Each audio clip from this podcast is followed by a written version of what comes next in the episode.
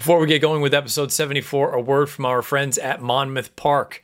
Monmouth Park's premier race is the TVG.com Haskell Stakes on Saturday, July 17th. That's this coming Saturday. With a prospective field expected to include Derby runner up Mandaloun, Preakness runner up Midnight Bourbon, and Belmont runner up Hot Rod Charlie, the Haskell is yet again poised to be summer's biggest race. Haskell Day will boast a betting menu fitting of the day with a $400,000 guaranteed pick four, ending in the Haskell, a $100,000 guaranteed pick five on the last five races, and a $200,000 estimated pool in the win early pick five, which is races one through five. For more information on ticketing, horses to watch, and much more, go to monmouthpark.com slash Haskell. Now, on episode 74.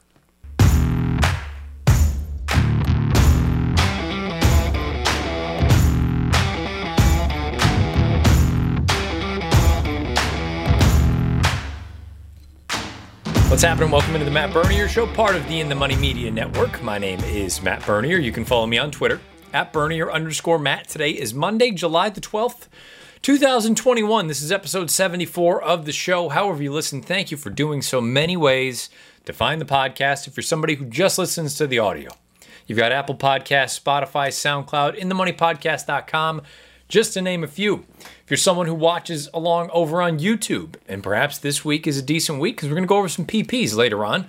Uh, search bar Matt Bernier Show. You'll get this episode along with the 73 prior. And however you listen, please rate, review, and subscribe. And if you're over on YouTube, make sure the bell icon's lit up. That way you get notified anytime new content is uploaded to the In the Money Media channel. Uh, looking forward to this week's show. A sit down with Dan Illman from the Daily Racing Form. We haven't chatted with Illman for quite some time. Figured we'd kind of do a call it a mid-season review, kind of get his opinions on a couple things: the three-year-olds, the older horses, a couple different divisions as well. Uh, and then we will transition into looking at some past performances for Thursday and Friday from Saratoga Race Course because it's opening week at the Spa. It is opening week at the Del Mar Thoroughbred Club. Uh, on Thursday, we will be looking at the Schuylerville, and on Friday, we'll be looking at the Forbidden Apple. I uh, didn't really give the uh, uh, quick call much of a look simply because it looks like it's Golden Pals race to lose, and there's some weather in the forecast for opening day on Thursday at Saratoga, so there's a chance that it comes off the turf. So we didn't really dive into that, but the Schuylerville and the Forbidden Apple. Uh, let me know your thoughts, your opinions, uh, questions, whatever it may be, beneath the video player on YouTube um, or on Twitter.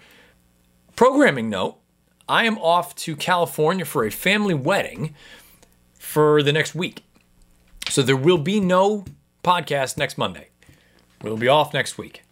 I'll be bringing this thing back. Uh, let's see, that would end up being the 26th of July. That'll be the next show for this program. So when you don't get anything next week, don't worry. It's all planned, it's all part of the deal. Uh, there will be no show next Monday, but just figured I'd get that out there ahead of time because it, eh, trying to do it on the road, I'm going to do Horseplayer Happy Hour this Thursday, try to pop in, do a couple other things, but it becomes very difficult to do the video piece when you're not actually, you know, in some sort of a setup. So no show next week, but we have this show for this week. Catch up with Illman, go over a couple of races, and get you out of here. Uh, in hopefully a, a, decent amount of time. So, without further ado, let's talk to Dan Illman from the Daily Racing Form, get his opinion on the latest and greatest in the world of horse racing. It's been a little while since we have had the pleasure of welcoming in Daily Racing Form's Dan Illman. A little conversation, chop up some things in the world of racing and anything else that goes on. First things first, Dan, how are you? Doing great, doing great. Always appreciate talking to you. It's uh it's been a little while. I think the last time you were on was before the Derby. And yes. we we don't need to get into uh, any of the the Baffert talk or any of that kind of stuff. It's all been, you know, eh, well documented at this point. But I felt like it was a good opportunity. This is opening week for both Saratoga and Del Mar. We've got the Haskell coming up on Saturday. Maybe to just sort of let's call it a mid-season review to to get a, a feel for where things stand and maybe where you and I had thought things would be the last time we spoke compared to where they are now. Um, let's start with the three year olds, just simply because the Haskell is coming up and it looks like it should be a decent race. I guess overall, from the Triple Crown, what were your sort of feelings and your impressions following the big effort in the Belmont from both Essential Quality and Hot Rod Charlie, the big performance from Rombauer in the Preakness, and say what you will, but Medina Spirit won the Kentucky Derby, and I thought he won it uh, on the square. So, what, what was sort of your takeaway coming out of the Triple Crown? Well, I think going into the uh, going into the Derby, I think we thought that, as most people did, that Essential Quality was the best three-year-old coming in, and it took him six weeks. But I think he proved after the Belmont that he's the best three-year-old coming out. And that's no disrespect to Hot Rod Charlie or Mandaloun or Medina Spirit for that uh, matter. But you look at the Derby, and I guess if you had to say of the top four in that race, they had kind of a trip. You could say Essential Quality was maybe widest, and that could have cost him in that race. Uh, Medina Spirit was awful in the Preakness. Uh, Rombauer could not compete with Essential Quality and Hot Rod Charlie in the Belmont. So I think the two left standing from the Belmont right now are the top three year olds in the country, and they're going in divergent directions in the short term. We're going to see Hot Rod Charlie looks like in the Haskell and Essential Quality at Saratoga, either the Jim Dandy or the Travers. But I think we've got a nice little crop and perhaps a little rivalry brewing. Yeah, that was the thing for me that was the big takeaway that now we've had these two horses hook up in the Breeders' Cup Juvenile as two year olds. We've had them hook up again yeah, I guess. I mean, look, they were in third and fourth in the Derby. They were in just fine that day. But then, really, the showdown at Belmont Park, and it hopefully sets up. It'll be. I'm most interested to see what they do with Hot Rod Charlie because it sounds like if they do run in the Haskell, I almost wonder if they are going to keep him home and run in a race like the Pacific Classic, in a race that it doesn't seem like, and we'll get to the older horses momentarily. It doesn't seem like you've got any true world beaters in there. I like a couple horses, but I don't think there's anything to be terrified of. Or do you go sort of the traditional three year old route and send him to Saratoga to run into essential quality and anybody else that may show up in that spot? Um, do you have any concerns about his? And I've, I've, heard some other people bring it up, maybe about his his ability to pass horses. Um, it seems like they made a concerted effort both in the Louisiana Derby. I think he kind of found the front by himself by default, but in, in, the Belmont, and look, that's typically the way it works from a running style standpoint. Forwardly placed horses do well. Do you have any concern about his ability to pass horses? I think it's too early to tell, especially with a horse that's shown this amount of class and consistency. This horse just shows up each and every time. And in the races where he hasn't exactly won, it's not like it's because he's hung or it's shown he can't pass a parked car. Maybe he's gone from fourth to second in some of these races. This is a horse that, again, shows up every time. I can't say right now that I'm afraid that he won't be able to pass another horse. In all likelihood, if he and Essential Quality raced again, he's going to be in front of Essential Quality because that's just the way they run. They have that tactical speed where Essential Quality likes to sit back. Hot Rod Charlie, they should use his speed. That's been his greatest asset in his career. Uh, if he can sit off another horse, which I think he, he can do, they're going to do it. Be aggressive with Hot Rod Charlie. Never take a horse's speed away from him on dirt races in North America. Now, and I, I, tend to agree with you, especially going back to that Breeders' Cup Juvenile. I mean, keep in mind, Hot Rod Charlie came from 100 out of it, and he was passing horses left and right, and just got run down by Essential Quality. The last move was the winning move that day. It felt like. With uh, speaking of a horse who there's ability, but perhaps there are some some quirks. As much as I love him, uh, we have to acknowledge that Mandaloun is a little bit of a a little bit of a funny case here. And I feel like when he makes the front, he kind of feels like his job is done. And I don't know what Brad Cox can do at this point because they have experimented with blinkers on, blinkers off, that sort of thing. Um, I don't want to sit here and, and, totally discredit a horse like Weyburn. I think Weyburn's a nice runner, but he's going to be taking on better horses in the Haskell and theoretically over the course of the rest of the summer. Um, what level of concern is there on the biggest stage against the best horses with a horse like Mandaloun, who has shown that, you know what, sometimes he kind of pulls himself up? I, think your analysis is spot on about Mandaloun. The natural ability is right there, where maybe he is only just a hair beneath the top horses of the division in terms of natural ability. From a, a mental standpoint, I don't think he's put it all together just yet. We saw that in his prep for the Haskell at Monmouth, where he made the lead and he seemed to wait. And I think it brings up an interesting point for the upcoming Haskell. How is the no whip policy going to affect a horse like Mandaloun? Is that what maybe kind of made him look a little subpar in his most recent race, where if they had the, the natural whip rule, he would have made the lead. They could have kept his mind on his task a little bit and he would have won more comfortably. I don't know, but it's something that's interesting uh, to, to see. This is a horse that you figure with natural maturity, natural improvement, he is going to get better. He's going to have to get better. And it's, it's hard to say that why does he have to get so much better? Because he's already finished ahead of Essential Quality. He's already finished ahead of Hot Rod Charlie. He has it in him. He just, you're right, he hasn't put it all together. Uh, I think he is right now a notch below. He's going to have to really kind of get it together. But look who's training him. He's got a guy that knows exactly what he's doing. This is a horse that I would not be surprised if we don't see his best towards the end of this year. He'll make a very good four year old. Speaking of a guy who knows what he's doing with these three year olds and any horses really in general, but but Todd Pletcher, uh, let let's say, look, sort of the beneficiary of the things that are going on out on the West Coast, where some of the good horses that were in Baffert's barn have been transferred over to Todd's care. And, and obviously, it's not a matter of you're going from one trainer to another. Is the horse going to sort of take a step back or not? I think it's more a matter of experience with the two big names, anyway. I think that have gone from the West Coast to the East Coast in Following Sea as well as Life is Good. Now, I don't know. It sounds like there's a chance they may be stretching out Following Sea, and, and I believe that's his name. I don't want to be screwing that up, but he's unbelievably talented. Uh, is there any concern that maybe this is a little bit too much too soon to be stretching him out against the caliber of runners he may take on Saturday if this is the route they choose to go? Well, there's always a concern. They have to prove that they can do it, but that's where the money is. You can always turn back you can always turn back for a race like the Allen Jerkens. You can always turn back to a, a, sprint race later in the year. But if you have a talented three year old and you perhaps miss the Triple Crown Series for one reason or another, you have got to go where the money is because there's still a lot of money on the table, not only in races like the Haskell or the uh, Travers, but of course the Pennsylvania Derby offers a big purse. And there are also sort of second level derbies out there as well. Uh, I think you want to try that. I'm not that concerned. You got to give it a, a try and see where he is. Life is Good to me is the sleeper of this entire thing. He could blow this entire division up because we saw in the beginning of this year that this is a horse with a rare amount of talent. It's all about whether this horse can stay sound. And I don't think this is a Baffert thing or a Pletcher thing. It's all a horse thing. Can Life is Good stay sound? Because if he does and he returns to the level that we saw earlier this year, I mean, we were bemoaning the fact where are the fast three year olds going into the Derby? Well, where were they? Where were the 100 plus Beyer horses? This is the 100 plus Beyer horse. He missed the Triple Crown because of injury. This is the horse to keep an eye on. If Todd gets him right, he's scary. You know, he he's the one that and, and I had somebody kind of sending me some stuff after the Belmont because I, I included him in that same ballpark of essential quality and Hot Rod Charlie from a figure standpoint. And I had some people kind of push back on that a little bit. And I said, you got to keep in mind, just strictly from a speed figure standpoint, the number that that horse earned in March right. never mind early June, would have put him right there with the essential qualities and the hot rod Charlies of the world. And I'm not getting into the distance or any of that kind of stuff, but purely, and I know I'm, I'm speaking to, you know, you know exactly what I'm talking about, but purely from a number standpoint, he is one of the fastest of the generation. And I, I would have to think, I'd be surprised if you brought him back at 10. I would think you get some sort of a one turn race into him.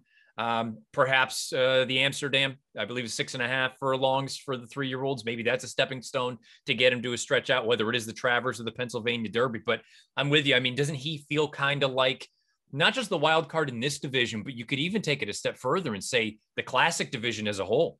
Absolutely, because the classic division now you could argue is in disarray if you believe that Silver State is not truly a mile and a quarter horse because Silver State's done everything else correctly thus far. What has he won? Six in a row. The Met Mile. He's gone two turns. He can do a little bit of everything. A mile and a quarter is a question for him. Mystic Guide stubbed his toe the other day. Happy Saver stubbed his toe the other day. Maxfield is very, very good, but Maxfield maybe his Achilles heel is a mile and a quarter. We saw in the big cap, although he did move very, very early in that race, that maybe maybe a mile and a quarter is not what he wants. So yes, life is good it's he's the key perhaps to the second half of this season if he can stay healthy. Uh, Todd will find the right spot. That's what he does. He'll find the right spot for him in the comeback. And the question is, how much are they going to push, knowing this horse's injury history? But you're right. I think when you're projecting speed figures, you're supposed to say, hey, this horse ran a 104 Beyer speed figure in March with natural improvement. Who knows what's going to happen? A lot of times it doesn't work that way. A lot of times these are just precocious horses, the other ones catch up. I didn't get that feeling with Life is Good that we use this one dimensional speed ball like a two year old that was winning races with big figures at five furlongs that he wasn't going to go on with it. I think this is a horse of quality. Now, has he faced a good horse yet? He faced a couple. I mean, didn't he just humiliate Medina Spirit like every time they ran? That horse finished first in the Derby. I don't know if he's won the Derby or not, but he's a very, very good horse. Life is good, no doubt. It's a good way to sort of segue into the older horses because, to your point, maybe disarray is maybe a little aggressive because to your point it's not as though mystic guide was terrible in the suburban but it certainly wasn't the performance i expected i thought he would win and win rather comfortably Um, happy saver. I'm willing to give him a mulligan because it was his first try in a wet track, and perhaps he just really didn't like it. But that wasn't the the happy saver that we saw win the Jockey Club Gold Cup. And you know, I didn't love his comeback race, but it was more workmanlike than anything. I think he just needed to shake the rust off. And again, going back to the West Coast with some of the the changes that have happened, Country Grammar going back to the East Coast now under Todd's care. Royal Ship is out there for Richard Mandella, but outside of that, you look at this older division, and to your point, Silver State, maybe he is, maybe he isn't a mile and an eighth or a mile and a quarter type. Um, Maxfield, maybe he is, maybe he isn't a mile and a quarter type. Th- to me, now, again, after such a massive performance two weeks ago, the wild card to me in the whole thing is Knicks Go. And that's the one I'm curious what your sort of opinion is because I thought he was god awful in the Met Mile. And I had heard coming into it about this whole two turn narrative that he just really was far superior at two compared to one. But in my opinion, you handle him like he's a grade one animal if you think he is a classic type. Well, maybe it is a matter of the two turn thing versus the one turn. I don't know. But the horse that ran in the Cornhusker, he can win any race. Uh, what are your overall thoughts on him right now? Um, obviously, I'm a little bit more bullish uh, on him than I was, you know, six weeks ago on Knicks Go. I think you were right. His Met Mile wasn't very good. His race overseas wasn't very good. Um, this is a horse that we're talking Breeders' Cup Classic when we talk Classic Division. And this horse is obviously very talented, and he got the mile in an eighth in the Cornhusker. I don't think he wants any part of a mile and a quarter. I don't care if they run two turns or 10 for a mile and a quarter for him. He has a good amount of speed. Uh, it's not like they're going to allow him to walk on the lead in the Breeders' Cup Classic. Uh, listen, there's a reason that they were pointing for the Breeders' Cup Dirt Mile last year, and he was very, very successful. Uh, and in the Pegasus, you can get a mile and an eighth. I'm not sure he can get a mile and a quarter. He is a brilliant horse but I'm not sure a mile and a quarter is what he wants to do. Uh, getting back to the suburban horses that you mentioned, I think both deserve a mulligan. Happy Savers never seemed like he was handling the track. On the back stretch, he was under a ride. He was climbing. He had a good trip, and it didn't work out. I wonder if Mystic Guide really cared for trying to hook up down towards the inside. He looked very, very uncomfortable. He was hopped over to his right lead on the turn. I think that was more a matter of him being placed in tight and not liking it than any kind of burgeoning physical issue. And it's not like he quit in the stretch. He, he fought on in the stretch. It just wasn't his day. I think there were a combination of factors worked against him. I still think he he's the best one in the country uh, from a mile and a quarter standpoint. The one I'm curious about the most, I think Royal Ship's pretty good. Can Idol get back to health? He's been injured. He's been out. The connections are saying we're working backwards from the Breeders' Cup Classic. Nowadays, we know it can only take one prep to get you into the Classic and you're ready to go. And at least it's on his home track out in Del Mar this year. I wonder if he's kind of a horse that everyone's forgotten about, but we know he can get a mile and a quarter and that he's pretty good. Yeah, I mean, you go back and you look at that big cap field. He beat a very, very, I would say, solid field. Especially if you look at Maxfield and think he's a legitimate you know, again, uh, distance aside, from a talent standpoint, I think everybody agrees that he is one of the more talented older horses that we have. I'm still dubious about that 10th furlong. You know, what, what really happens against better horses? That's the thing for me that I keep going back to. It's one thing to do it at nine furlongs against the field he ran against in the Stephen Foster. It'll be another thing to do it against all the older horses and all the three year olds coming up going 10. But to your point, Idol, the distance, it feels like longer is better for him. He handled Maxfield. He handled, say what you will. I think Express Train's a good little horse. I don't think he's a superstar, but he's a he's a 100 kind of Beyer type. There's no reason that he can't run fifth or sixth in a race like the Breeders' Cup Classic. Uh, again, if he can just get back and have enough foundation to be ready to go that 10th furlong, you're going to probably get a big price on a horse that you know, uh, based on the Southern California connections and what he's done in the past, going a mile and a quarter, he certainly fits.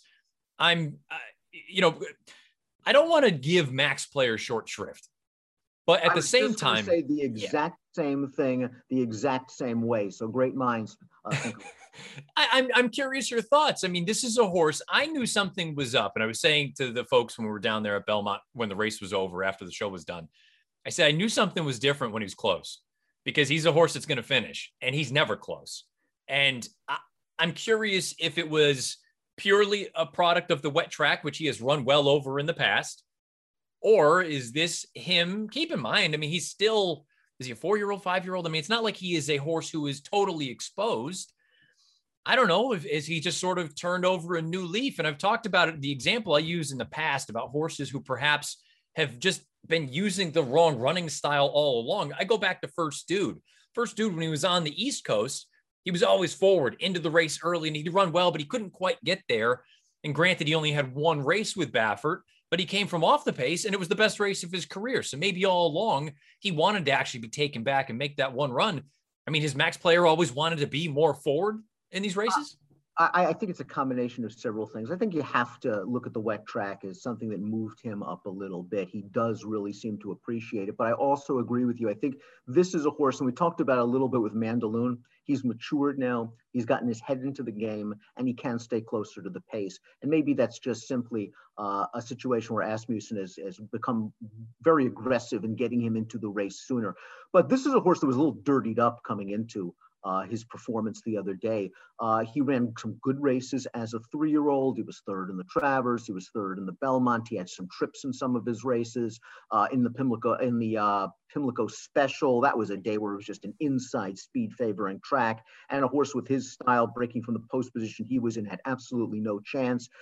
He was dirtied up in some of his races. He's pretty good and we know he can get the distance. And if this is now his running style, and we now know he can adapt, he can come from further back if possible, he's an interesting horse. Mystic Guide, I still think, is the leader of the division, but let's actually just, just put everything aside. Mystic Guide's accomplishments this year winning the Razorback, Big Fig, where's the Razorback? Yep. And winning the Dubai World Cup, which is not exactly the race it was when Cigar was winning the Dubai World Cup. The Dubai World Cup is a watered down version in 2021. So what do we exactly do we have in the handicap division? Uh, if if this is the new max player, sure he could be a factor. Now, I, and you had mentioned that I brought up a name. The horses that I have put one and two, as far as the older runners are concerned, and just the classic division as a whole. And I may be on a bit of an island here, but I have Royal Ship number one overall, and I have Country Grammar number two. And realistically, I could flip flop them either way. But my view of them, and I want to know your take, the two races that they ran out at Santa Anita, the Californian and the Gold Cup, to me are the two best races that any older horse has run here in the US, maybe with the exception of that run from Mystic Guide in the Razorback. But again, it was the Razorback wet track, the whole nine. Am I am I buying too much into just purely the fig? Because when you look at the totality of who they ran against, they ran against eh kind of company, nothing too spectacular. The two of them were a mile clear of everyone else.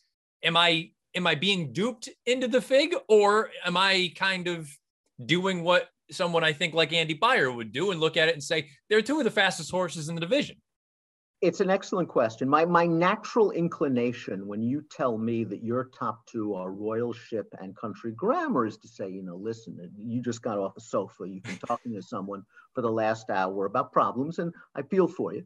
There's something wrong with you. But then when you make that case, when you make that case, and as Beyer would say, this fig is the the the the truth, the light, and the way. And if you look at those races, they are uncommonly fast races. And we haven't given a lot of attention to the West Coast this year, really. And look what happened. Medina Spirit came out and he won the finished first in the Kentucky Derby as one of the fastest horses in the race on the way in. But I think that uh, I think the Fig is very interesting. Royal Ship is, is, is a fascinating horse for me. Country Grammar is another horse, by the way, that who knew he could be close to the pace. Last year, when he was with Chad Brown, um, he was a horse that really didn't have his mind on racing. He was a horse that would lag far behind in the early portion of his races, and it would often be too little or too late, or just something would happen he couldn't get there. Now, did just going to Southern California and seeing the horses in the paddock and saying, "I can compete with these horses," or, or or is it a case that he's grown up and he's gotten better? I like that you're taking a stand. They have to show it for to me, but I'm not surprised. Country Grammar wants every bit of a mile and a quarter. So does Royal Ship, and they're fast. So I can't argue that it, it, was just one of those when the Californian fig came back. I said, "Holy smokes!" I was stunned. That, that was a giant, giant yeah. number for two horses that had never really even sniffed that. And I said, going into the Gold Cup, it, it, it's basically if you believe that number, it's a two horse race. Nobody else can come close to them, and that's exactly how it played out. And I think the thing that at least is making me believe more, and we've you and I have talked about it, and I, have brought it up here a, a number of times. I, I would strongly urge folks to use more than just one fig. If you find a few sets of figs and try to compare and contrast and look for some discrepancies. And if there's a difference, then you need to go through and kind of make a determination on your own. The thing that has stuck out to me about those two horses and the two races I speak of is both the Beyer Associates and Craig Milkowski and Timeform US. They both have them exceptionally fast. I believe Timeform had both of those horses up in the 130 range from the raw numbers. So, uh, you know, it, it does just keep going back. I keep going back to the idea of what you just laid out. Maybe it's too simplistic, but they both want a mile and a quarter. They both can be forward. They're both in Southern California. I'll be very curious to see how Royal Ship runs at Del Mar because he didn't run particularly well there in the native diver last year. But at the same time, I don't feel like that's the same horse that we're talking about now. And Richard Mandella has kind of even alluded to that a little bit. But they both can be forward. They've got the figs. They can handle the distance. And to the point of what we were just speaking of with Mystic Guide, you know, I agree with you. In the big picture, you know, push comes to shove. He's probably the most likely winner of the older horses. But really, I mean, it's being based on on what a, a watered down Dubai World Cup and a, and a, giant effort at Oaklawn Park. So I, I think it's just an interesting way to look at it, and it does make me think more and more though maybe this is a year where it's the three year olds, if they continue to progress this way, which is why early on I was so so surprised that so many people were just saying it was a common group. Maybe it will end up shaking out to be a common group, but at this point, with some of the figs that the three year olds have earned, I, I, I mean, can you name or remember in recent memory horses that have run this fast at this point in the year for the three year olds? Well, I think going into the Belmont, you could say it was a common group other than uh, Essential Quality. And what is Essential Quality done wrong? I mean, he lost the Derby right. by length. I mean, other than that, he's showing up every time in his races, maybe not especially fast races.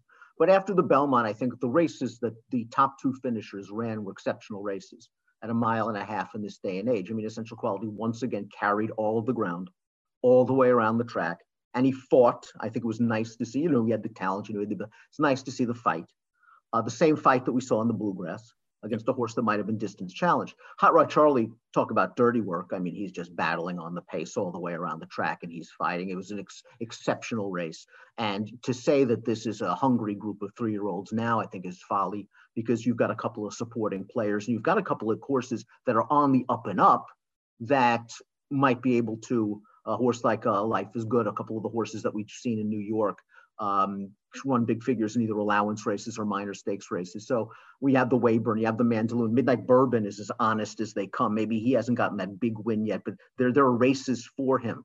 So this three-year-old crop is very good. The Pacific Classic is a race. I think it'll be interesting. Mystic Guides Connections have mentioned the Pacific Classic as a possibility for the next star. I'm assuming that's where Royal Ship is going to go. Uh, that's going to be a fascinating race for me uh, is if Royal Ship does go there to see where he stands. Country Grammar, I think, is with Pletcher now. I wouldn't be surprised if he's in New York and he runs in a, in one of the major races uh, out here, whether it's the Whitney or I think the Woodward's back at Belmont now in the Jockey Club. So this things are heating up.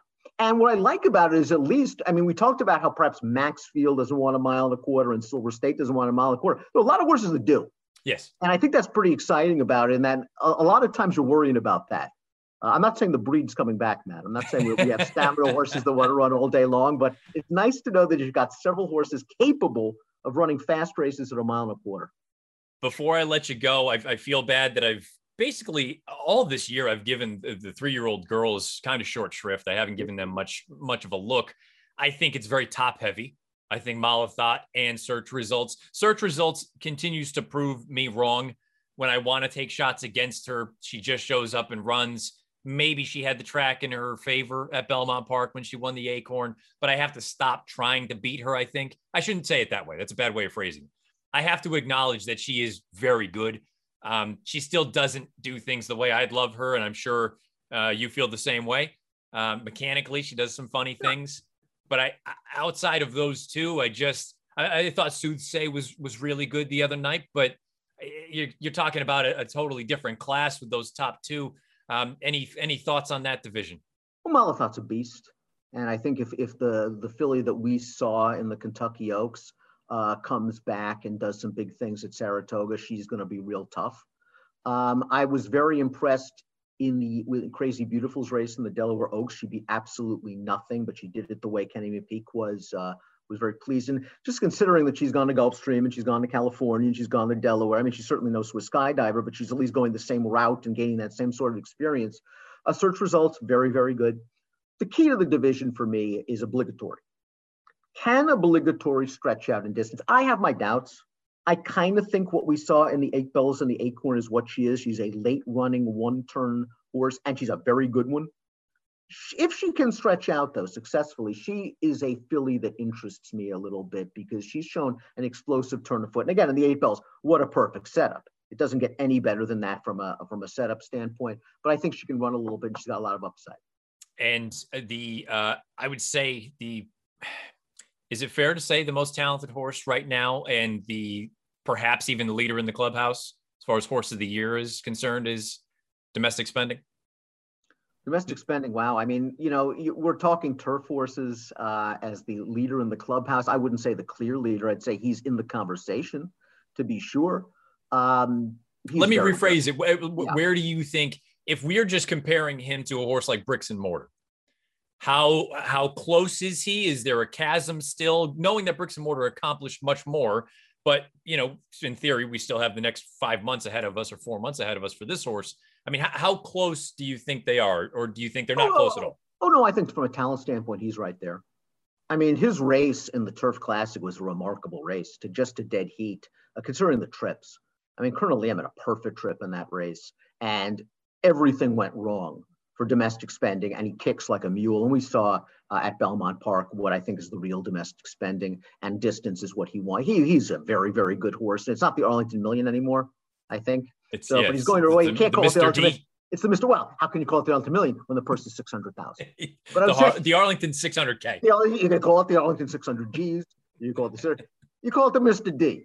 Maybe he doesn't have the same cachet as the Arlington Million, but that's where he's going. And I think you keep him at a mile and a quarter and beyond uh, he's going to be uh, very good. But I can't say that I would vote for him right now as the leader for Horse of the Year over a horse like Essential Quality or even a, a Mystic Guide, a, a, horse that you know won the uh, you know when he when he won the Dubai World Cup and he's done some very very good things. So I, I, I can't say that just yet. But he's he's an exciting horse to keep an eye on in the fall. I mean, it's nice to have an exciting turf horse around certainly is. Uh, Dan Illman from the Daily Racing Form. It's Saratoga opening week. Uh, all of your videos are over on the Daily Racing Form's YouTube channel. Um, are Spa Babies back? Spa Babies back for another year. Nicole Russo and I are going to take a look at a two year old race Every day that they card one, we'll start things off with the Schuylerville on opening day. We've got the Sanford on Saturday. We've got a nice maiden race on Friday. So tune in. We'll give you as much information as possible on most of these horses. They're unraced. We'll tell you about their workouts, their auction history, and of course, their pedigree. And as always, check out uh, the race previews from Illman and Beer and the uh, Pace cast from Craig yep. Milkowski and David Aragona and many other things over on the Racing Forms YouTube channel. Uh, uh, concern? How concerned are we about Yankee baseball? Well, I'm not concerned because I, I would have you to say that the this. one the one thing I was right about on both of my prior appearances here is that I said they're not very good. Yes, you were right. They have not this. proven to be very good. The loss the day before the All Star break, embarrassing to say. I mean, listen, you want something embarrassing? Embarrassing. Uh, again, when you don't have a left-handed bat, it's a problem. Uh, when you don't have starting pitching, it's a problem when you make base running gaps that little leaguers wouldn't make. It's a problem when you can't field. It's a problem. So, and, and with all that, they're eight out of it. I but know. you have to be very pleased with the Boston Red Sox. Xander Bogaerts is some unbelievable player. Uh, JD is solid as, as they come. And you've got a team that can hit, and your pitching has been better than I think anyone thought. And they're not loathsome. You know, no, they, they're, they're, they're, fi- they're finally, you know, for after a two year stretch of really being disliked yeah, I mean, other than, other than having the cheating manager, I mean, you you you you're not loathsome at all. Well, you know who the actual like the the whipping boy is is is, is Garrett Richards. Ah. No, no one's a fan of Garrett Richards. No, no, because he, he complains a lot, and you know he does. He just sounds like a, a, lot of people we know in the horse race. Yeah, of course. Well, I mean, come on now, you know this. Um, uh, Dan Illman, thank you as always uh, for for coming aboard, and uh, maybe we check in again. I don't know, timing wise, towards the end of Saratoga, something like that, kind of check on things? Works for me. You know my schedule, always open. All right, buddy. Be well. Bye bye. Opening day at Saratoga on Thursday. I'm not even going to bother going over the turf race, the quick call, because if it stays on, there looks like there's a little bit of weather in the forecast, but if it stays on, Golden Pal would need to Golden Pal would need to regress substantially and have one of these other horses jump up in a pretty pretty major way for him to lose. So, and I'm not even going to bother getting into the off the turf stuff. So, the quick call, it is what it is. I think it's Golden Pal's race to lose. Not breaking any news there. We'll start with the Schuylerville though, and we'll go over both Thursday and Friday those stakes races. Uh, the Grade Three Schuylerville for the two-year-old fillies going six furlongs on the main track. I think there's plenty of speed in this race. Um, I've gone through and assigned what I would consider fair odds. So if you were trying to, you know, I think not enough people go through and, and determine what they believe, not just fair, but realistic numbers are on the likelihood of certain horses winning certain races. Um, you know, the the horse to beat in this race is Wesley Ward's filly, Happy Soul. I think many people will look at it and say, from a speed figure standpoint, she's a standout. Um, from a looks standpoint, she's a standout. I don't disagree with that, but I'm also not going to sit here and say she's going to win this race 75% of the time because that's not being realistic. It's just not. And she has a massive figure advantage on this field. But in all likelihood, she's going to have to deal with other speed early on, drawn to her inside. Uh, and she's going to need to go out to six furlongs for the first time, run at Saratoga for the first time. And by my estimation, while I think Lemieux, the filly that she ran against in the second race, is okay, uh, she's going to need to probably run against the best field she's ever faced. So to me, five to two is fair on Happy Soul. I won't be surprised if she does win. Um, she should be the favorite in here. She's paired up career Beyer tops of 81. Uh, I, have brought that up in the past, and I think that can precede a forward move. If she jumps up into a mid to high 80 or even a low 90, yeah, I mean, she's probably going to win. But I wouldn't take anything short of, of, five to two on her from a win standpoint. So I, I probably would side away from uh, her making her a public pick because, uh, you know, for me, it's more a matter of are you getting your money into the right spots as opposed to necessarily just coming out on top saying, oh, I had the winner, I had the winner. Well, does that really do people a great deal of good? I don't know. That uh, debatable. Another story for another day. Down on the inside, I think the inside two runners are both quite talented and have uh, quite a bit of upside. Pretty Birdie and Mainstay. Pretty Birdie goes out for Norm Casse I thought the debut she was really professional. Uh, broke right on top, went to the front, never looked back. You have had two next out winners come out of that race. The fourth and sixth place finishers. They both came back to earn Beyers of 69 and 48. And you take a look and see how far ahead of the fourth place finisher Pretty Birdie was, uh, just ballparking at about six lengths. You know, that that projects quite well. Now she's down on the inside. She's going to have to be aggressively ridden again, I think. Um, but that'll be one of the interesting pieces of this race to see the way that it plays out. Do her and Happy Soul get into a prolonged duel? What's Mainstay's deal going to be? Because she's another one that as fast as she was in that run at Monmouth, based on Time Form US, the, the pace figures in that race were quite slow, and that came on a sloppy sealed track. But if you expect her to be forwardly placed as well, now you get a bit of a scrum. And maybe that helps set things up for horses who are going to be in that sort of second flight. Uh, I thought Mainstay couldn't have looked much better breaking her maiden on debut. She was bet down to six to five. The fourth, sixth, seventh, and eighth place finishers have come back to earn Beyers of 54, 34, 25, and 35. Um, I think a fair price on either of these two fillies would be six to one. Maybe I'm sure some people would disagree, and let me know beneath the video player on YouTube or on Twitter at Bernier underscore Matt what you would deem fair odds on the win end. Six to one odds translates to about 14% probability of winning this Schuylerville. I think the inside two runners are both live. A pipeline girl, one of two in here for Tom Amoss. I made her 13 to one. Um, she was a little bit slow out of the gate. She was in amongst runners, eventually found a seam, finished quite well. Um, numbers wise, a little bit on the slow side, but you can say the same thing about uh, many of these girls. She has won at six furlongs, which I think is a feather in her cap. You pick up Jose Ortiz. Um, there were just others in here that I thought maybe offered a little bit more intrigue. Won't be surprised if she runs well, uh, but 13 to 1 for me, that's what I would deem fair odds on the win end, about 7% chance. Velvet Sister, Steve Asmussen, one of two in here for him. Uh, she won by a million in a race that featured three fillies all told, but I thought she did it really well. Another horse who was forwardly placed. I don't think she's got the kind of gas that plays with Happy Soul or uh, Pretty Birdie or any of these other horses down on the inside. I think I think she's going to need to probably come from off of it. But the way that she won and the pedigree would suggest that perhaps she has every opportunity to sit just off, maybe get first run on the horses who are more or less void of early foot. Um, and maybe she can kind of take advantage of that positioning. I think she makes sense in here. I made her nine to one. That translates to about 10% chance of winning. And again, this is just my estimation. You may agree or disagree. The only way you'll know how accurate your estimations are is by tracking them.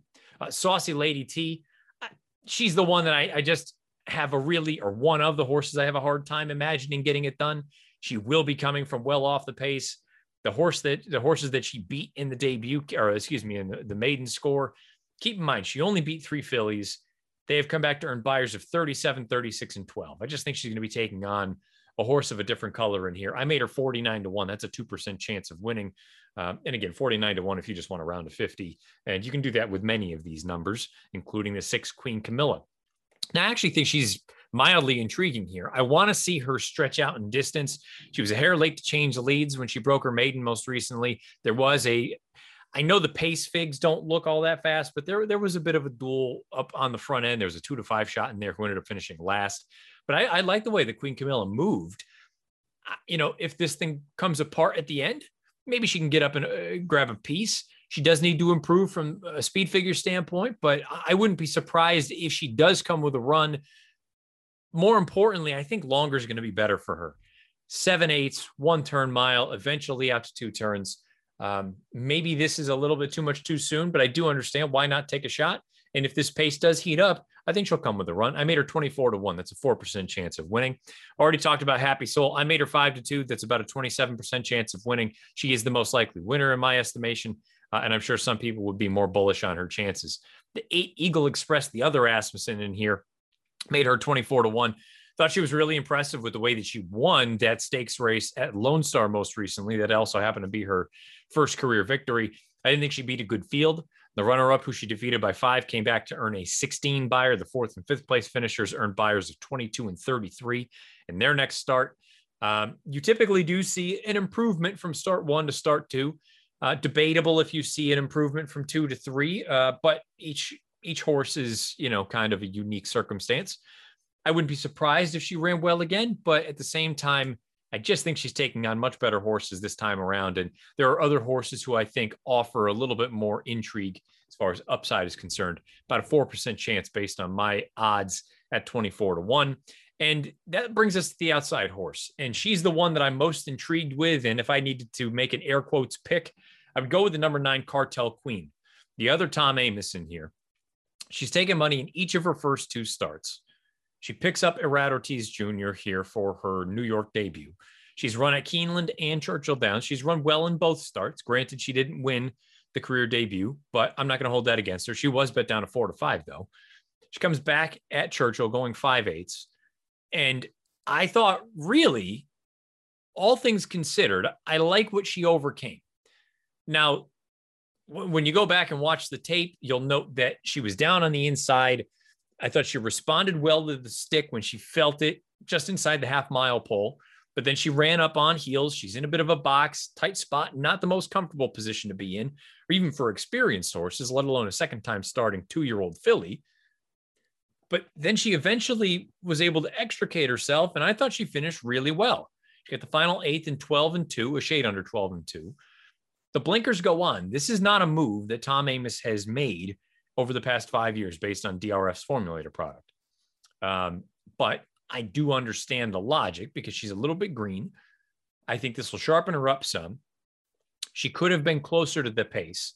Uh, she wasn't the, the most brilliant out of the gate by any stretch, but I like that she's coming into it. Granted, you know, that that that gap between June 12th and June 30th eh, not ideal, but I like that she does have back to back bullets in her back pocket, including the half mile bullet up at Saratoga in the mud. And I just like that she has shown that she can overcome some adversity and still be able to prevail. It's also worth noting the sixth and seventh place finishers from that maiden race at Churchill on May 20th. They came back to earn Beyers of 58 and 52. It's worth noting the 58 came on grass for the sixth place finisher. The reason I bring up those figs, though, those figs are the same number that Cartel Queen earned in victory of 58. if she can jump up in that 15 to 20 point range, she's in with a chance. Now she she needs to improve. There's there's no denying that. But I, I think she's gonna at least offer a price that is appealing enough with the presence of some of the other more fancied runners in here. Um, I haven't seen a morning line, and actually, we can look this up very quickly. I think. Let's try to get into uh, Equibase if I can do this on the fly over here. And because I'll be very curious to see the difference between the morning line odds and my value line. I gave her an 18% chance, which equates to about nine to two odds. Um, I think it's just an interesting, I don't want to say position to be in, but I think you do need to at least, I think, especially when you have a morning line that is as good and accurate as David Aragona's typically is, um, I think it's worth at least comparing and contrasting what your opinion is to what the likely odds or somewhere thereabout will be on day of race. So as I pull up the morning line odds from the NYRA morning line maker, David Aragona. Uh, here we are. As I stall, stall, stall. Uh, Cartel Queen is 12 to 1 on the morning line. So I clearly, and, and keep in mind, a morning line is what the morning line maker's opinion of where the money is going to go is, not necessarily reflective of their opinion of the race. Um, so if that plays out that way, I will be thrilled. I will be very, very pleased because I'll have a, let's just say she goes off at 12 to 1. That's roughly somewhere in the seven or 8% range as far as uh, probability is concerned compared to my 18%. That's a tremendous overlay. And it would be a horse that I would be very, very happy to bet at odds of nine to two or better.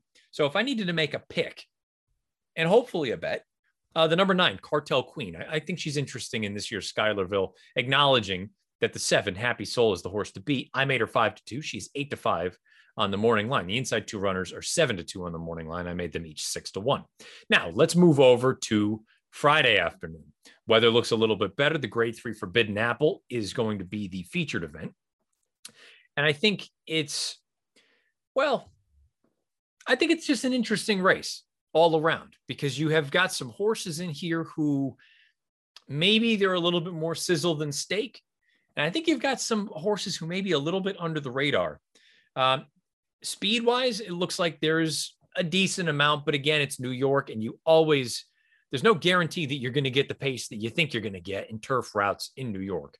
So that's a bit of a concern if you like anyone coming from off the pace a little bit. Rinaldi is not going to be one of those. He's going to be forward. That's his game. He goes. He loves Saratoga. This will be his second start as a five year old.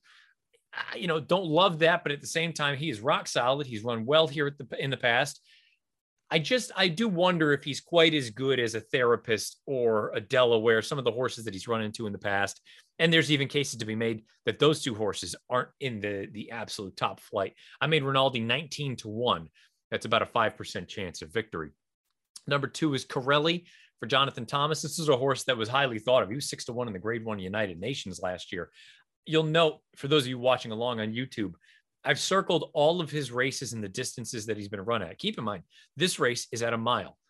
The only time he has gone relatively short is his career debut going a mile and 70, and then Indy Henry Clark from Pimlico at a mile and 16th. He happened to win that race two starts back. Pixelate came back and won a stakes race in his next start. So the form of the Henry Clark is held up. I just didn't love the Monmouth. Now, granted, maybe it was at a mile and an eighth, and after all these years, maybe he's actually wanted to go a middle distance as opposed to going longer. I just, I'm not thrilled with this horse. I, I don't totally believe in him. I think he's good, but I don't think he's a superstar. And I think he's going to get bet more than maybe his actual chances of victory would suggest. I made him 19 to 1, and I'm sure some people will roll their eyes. Um, but I just I don't love this horse, and I feel like he could potentially, if you're someone like myself, I think he could potentially just inflate other horses who have better chances of victory, inflate their odds some, and it's something that we could possibly take advantage of. Number three, value proposition. In many ways, I think this is his race to lose. I made him three to one, uh, roughly 25% chance of victory. He handled Therapist in the most recent start. He handled Analyze it. The sixth place finisher came back and earned a 91 in their next start. He was much the best in that race. Um, the, the, the mile and a quarter, the length and a quarter margin of victory is not indicative of how good he was. I think he was three to four lengths the best there that day. The, the, elusive quality, just a miserable trip. He was loaded, couldn't get out until it was too late. He, I think he was best that day. Casa Creed came back to then win a grade one in the Jaipur. Value proposition, I, he is squarely the horse to beat. I don't think you're going to get three to one on him. But to me, that is a fair chance on him simply because he has been known to find some find some issues in the past. Um, I do think, though, if he runs his race and he gets some sort of a decent trip, I think he is the most likely winner. I made him three to one. Again, roughly 25% chance of victory. Therapist, I made him nine to one, 10% chance. Think A, he's probably best against New York breds. Uh, and B, the distance, yes, he's he's four for seven at it. I think at this point in his career, he might be better going the one turn configuration compared to the two. Uh, that's debatable, uh, you know, depending on who you ask. But um, therapist, nice horse, likable, goes out for the Clement barn. Uh, won't be surprised if he runs well, but I just don't think he's a necessarily a likely winner of this race. Number five, made you look. Maybe at another time in his career, I would think highly of him. Uh, we haven't seen him since the beginning of November. I think it's a long layoff.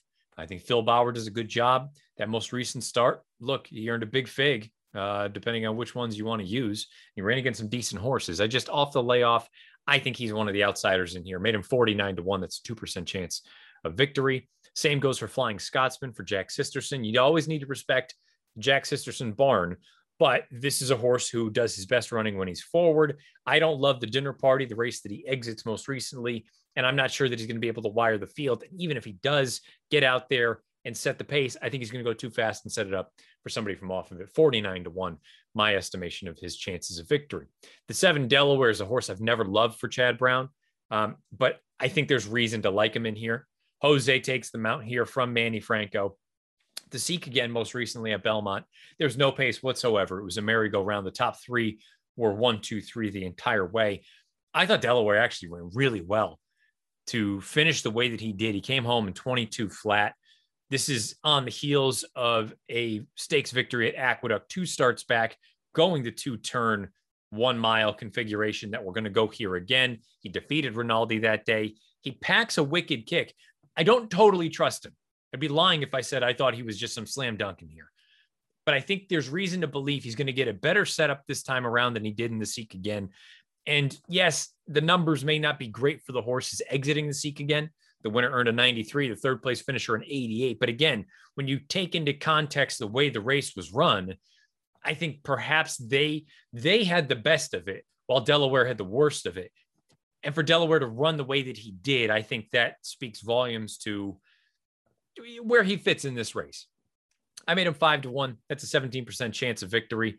Um, and in all likelihood, he would be my pick in here and perhaps the bet again, assuming we get somewhere in that five to one range uh, from an odds standpoint. For a horse who uh, I've said it before, I, have never totally loved him. I, I, do quite like this horse, the number eight Sanctuary City. I made him nine to one, 10% chance. You know, debatable if he's better against New York breds compared to Open Company. Uh, but you take a look, he's getting legit class relief. He finished fourth behind, behind Alexandra uh, Raging Bull and Front Run the Fed. Any of those horses in this race, uh, two of them are going to be the favorite. Front Run the Fed, it may very well be the favorite would, had he run in this spot. Um, he had a big pace, and this is a horse who does his best with a big pace. I don't know that you're going to get that here, but if you're looking for a bomb, I don't think Sanctuary City is totally out of the realm of possibility. I also don't think the number, well, I'll get to him in a minute. Uh, the number nine, Sacred Life, I'm kind of sick of his act. He could win here, certainly. Um, I feel like when he is under the radar, he's at his best. So, in a race like this, where he's likely to get overlooked, um, this may be an opportunity to take advantage. I think he's at his worst when he's a short price because you can't trust him. He could certainly win this race. I won't be surprised if he does put it all together. I've liked him in some races in the past. I made him eight to one. 12% chance. I just, all I'm saying is don't take anything too short on him because I don't trust him. The horse I do think is interesting at a price, though, is Logical Myth for Joe Sharp. Eight to one, roughly 12% chance of victory. Uh, he was the only part of the pace around late in that stakes race at Pimlico most recently. it was listed as good turf. I mean, that stretch run, they they were all really feeling the effects of it. And Pixelate's a pretty decent runner. Uh, you look at the runs two and three starts back, set piece, Colonel Liam. He's running against some really nice horses. Fig wise, he may not be of the cream of the crop. But having said that, go back to this Buddy Diliberto Memorial. I mean, it's a 127 time form US rating that he's got. I don't think this horse is totally out of the realm of possibility. Thought long and hard about, you know, the air quote pick, but when push came to shove, I just couldn't quite put him on top. So I think he's really intriguing. Maybe for playing in a contest. Uh, I think Logical Myth is one to consider. He's going to have a, a decent position, I would think, tactically as well. But I'm going to give him another look. I'm going to go to Delaware. And again, it, another another horse I don't totally trust, but he may get lost in the shuffle a little bit here. And I thought he had the worst of it in the Seek again, given the way the race was run. Just just needs an honest pace. Getting out to the two turns, I think, will be beneficial. I think you get an effort more similar to the run two back at Aqueduct than you do in the most recent start at Belmont Park. So the seven Delaware at odds of five to one or better, I think is worth a look. So there you have it. The look of a couple of stakes races, a few stakes races anyway, from the first two days at Saratoga Racecourse this year. So excited to get back up to the spa. Let me know your thoughts about these two races beneath the video player on YouTube or on Twitter at Bernier underscore Matt there you have it. Some ideas, some opinions for a couple of stakes races from Saratoga on the opening Thursday and Friday of the meeting. Let me know your thoughts beneath the video player on YouTube or on Twitter at Bernier underscore Matt. And however you listen to this thing, thank you for doing so. You can listen Apple Podcast, Spotify, SoundCloud, and the Money Podcast com. You can listen over on YouTube and watch along. Search bar Matt Bernier Show. You get this episode along with the 73 prior. Again, a reminder there will be no show next week. I will be on the West Coast. We will come back in two weeks' time with the next episode. That will be on July the 26th. Until then, over this next stretch, don't forget Horse Player Happy Hour coming up on Thursday this week. Saratoga Race Course. Looking forward to that with PTF. Uh, and until the next show, which will be two weeks from now. Best of luck however you play, whatever you play, and wherever you play. This has been episode 74 of The Matt Bernier Show.